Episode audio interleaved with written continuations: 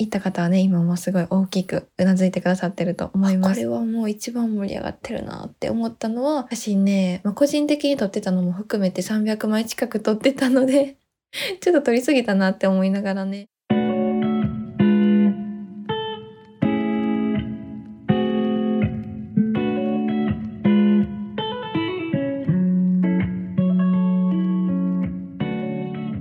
4G4U 花束をあなたへ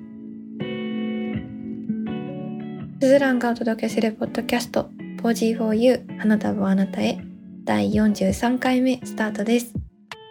この番組は皆さんからのお便りを読んだり季節の話題日々の暮らしについてゆるっとお話しして何気ない日常にちょっぴり幸せをお届けする番組です。皆さんこんにちは。すずらんです。今回はポッドキャストリークスの感想をお話しする回です。ちょっとねたっぷりポッドキャストリークスだけのお話をしました。そもそもポッドキャストリークスとはっていうところからね私が一番楽しかった感動した話とかあとねちょっと裏話的な話もしてるのでよかったら作業や家事勉強のお供にのんびり聞いてもらえると嬉しいです。それでは早速、ポジ 4U スタートです。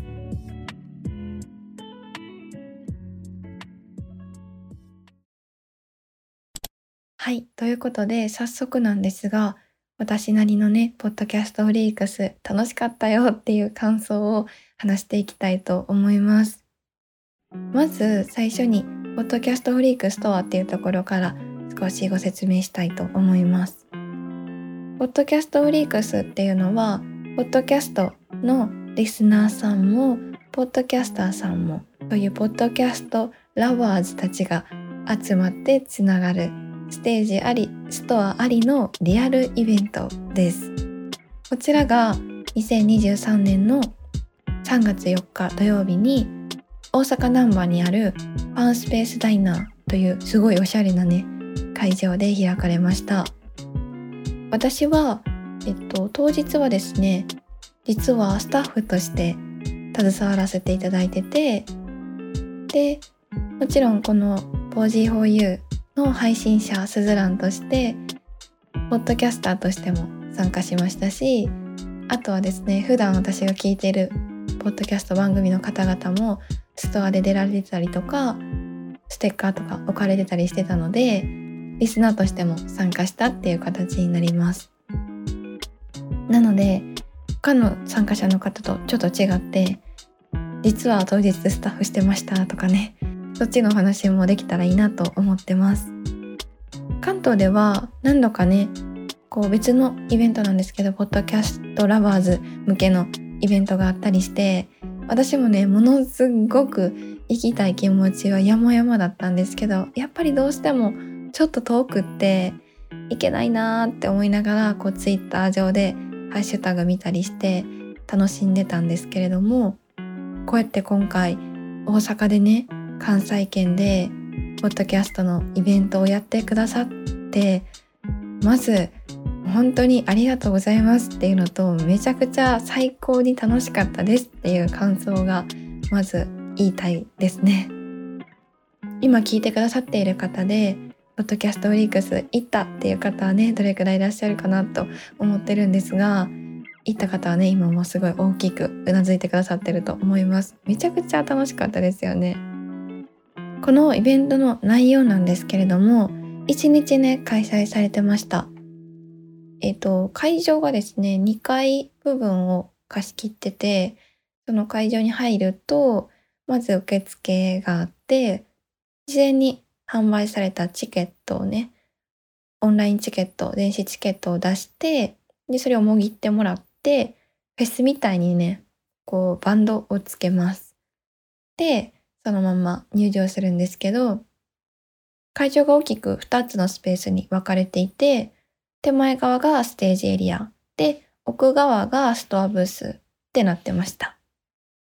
手前側のステージエリアでは、朝始まってから最後終演までずっと MC の方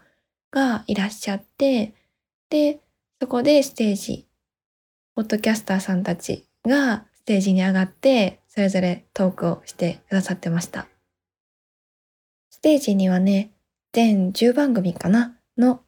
ポッドキャスターさんたちがコラボしたりして、ステージに上がってお話をしてくださいました。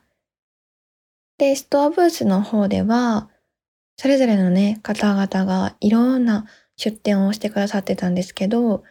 全部で18番組かな？の方々がストアブースでお店を出されてました。例えばグッズ販売であったりとか、あとはですね、普段喫茶店、カフェをやられてる方はコーヒー出したりとか、手作りのお菓子出したりとか、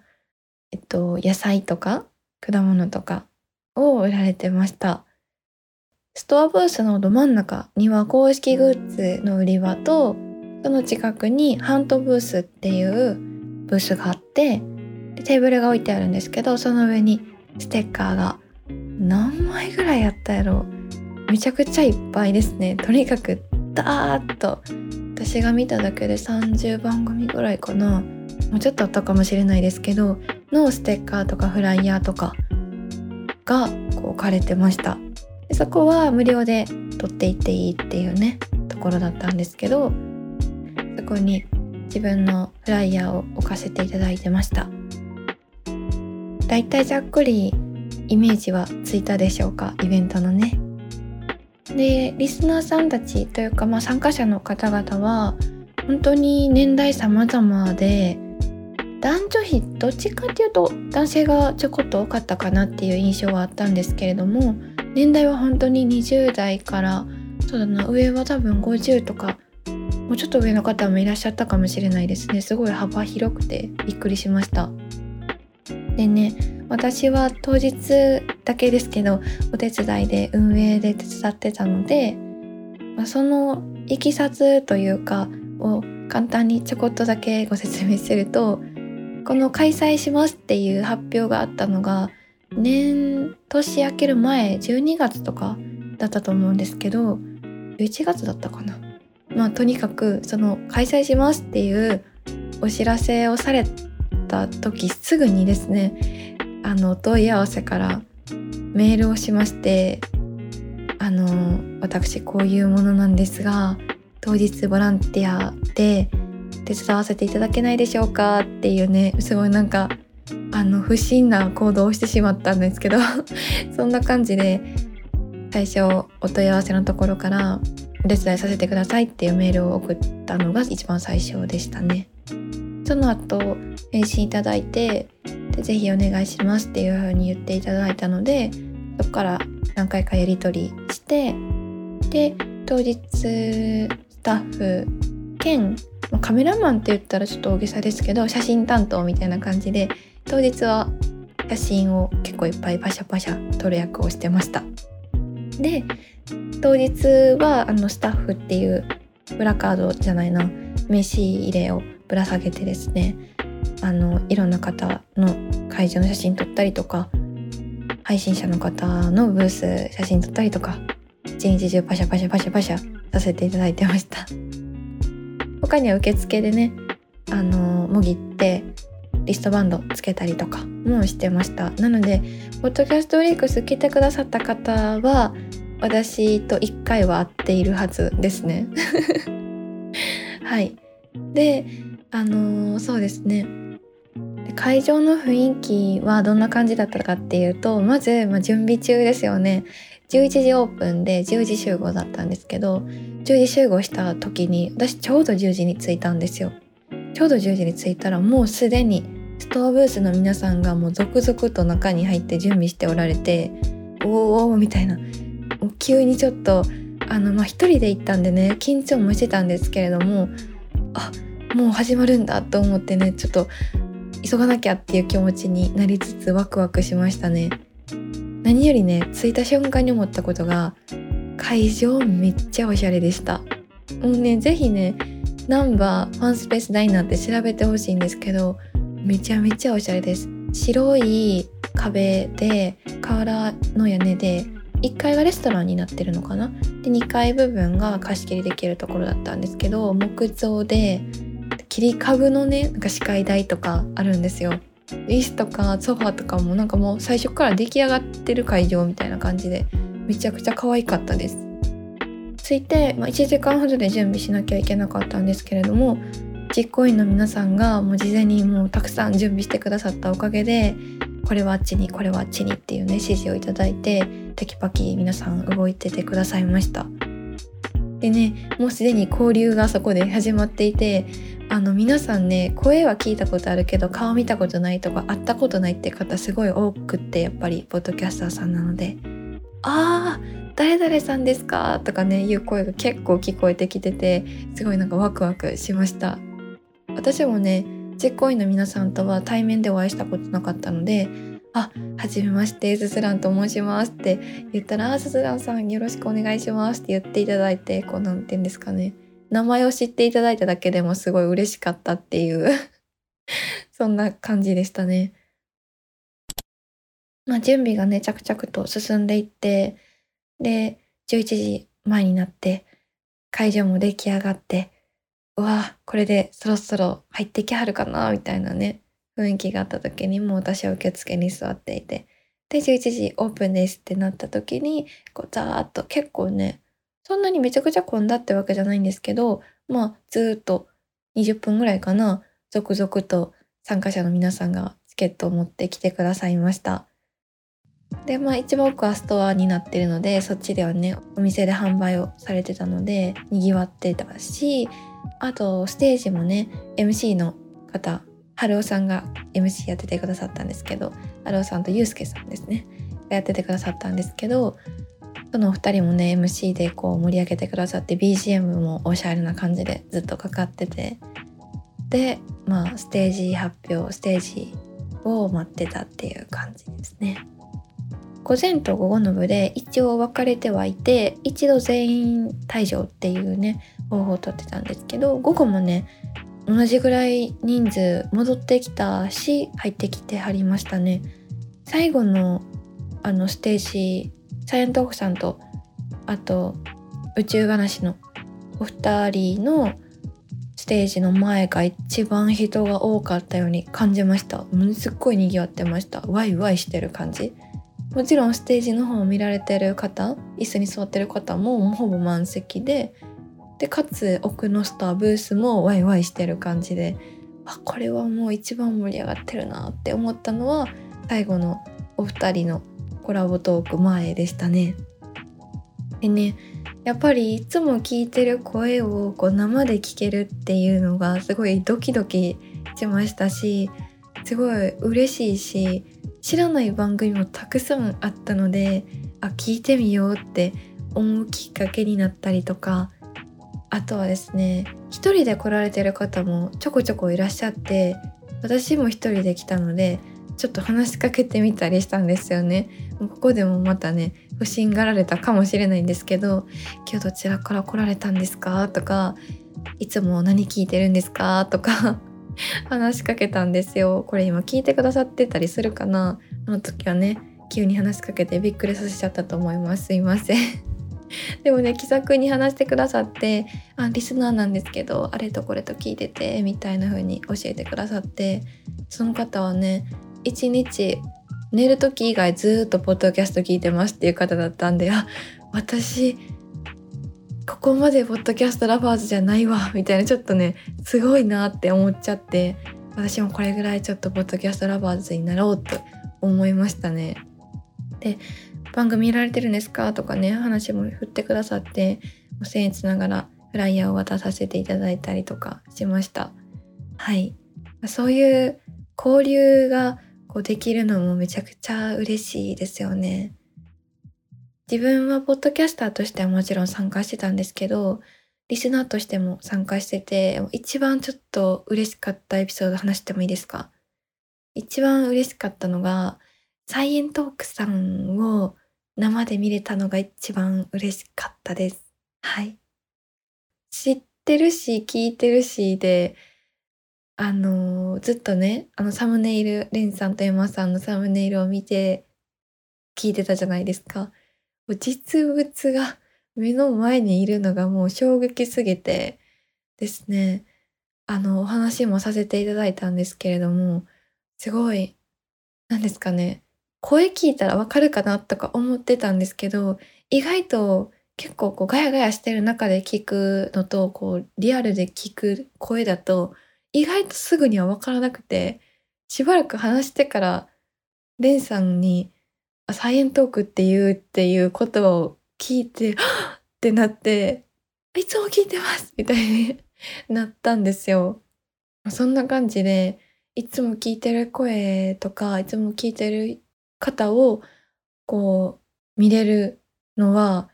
対面のオフラインイベントならではだなと思って、やっぱこういうのがいいんだよなって思いましたね。めちゃくちゃ嬉しかったです。この気持ちはね、皆さん多分あったんじゃないかなと思います。いつも聞いてる人やってね。うわーって嬉しいっていう気持ちはみんなあったんじゃないかなと思いました。ハントブースにもたくさんステッカーとかフライヤーとかがあって、皆さんすごい来られていて、あの、知らない番組もね、たくさんあったんですけど、ついついステッカー可愛くてもらっちゃって 番組聞こうって思ったのがたくさんありますね。それがめちゃくちゃ多いからね、ちょっとこれから忙しくなりそうなんですけど、たくさん番組聞こうかなと思ってます。で、当日写真をたくさん撮らせていただいてたんですけれども、主にストアブースの皆さんは全員ね、ブースとメンバーさん全員揃われてる形で写真を撮らせていただきました。私がね、声をかけた時にもう皆さんめちゃくちゃ優しい。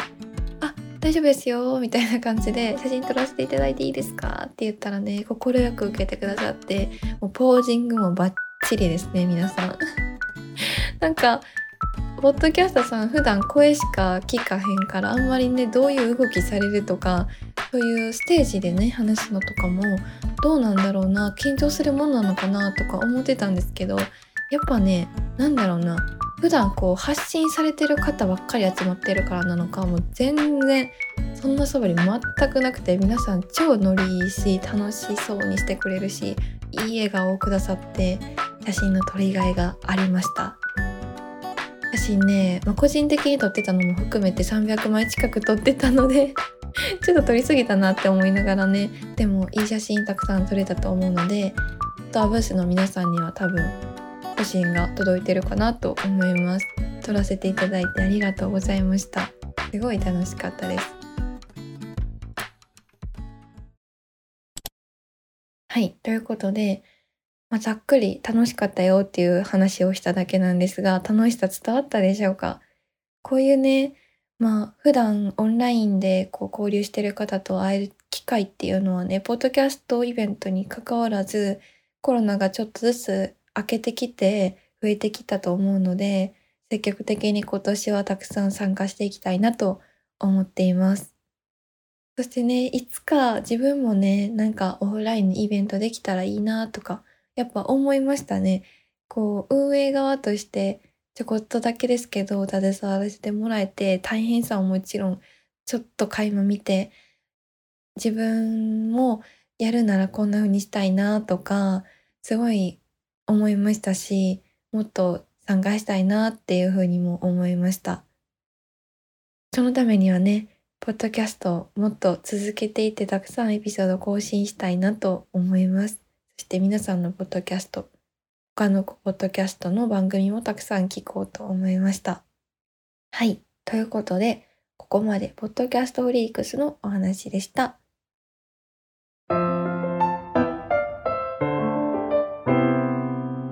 4G for you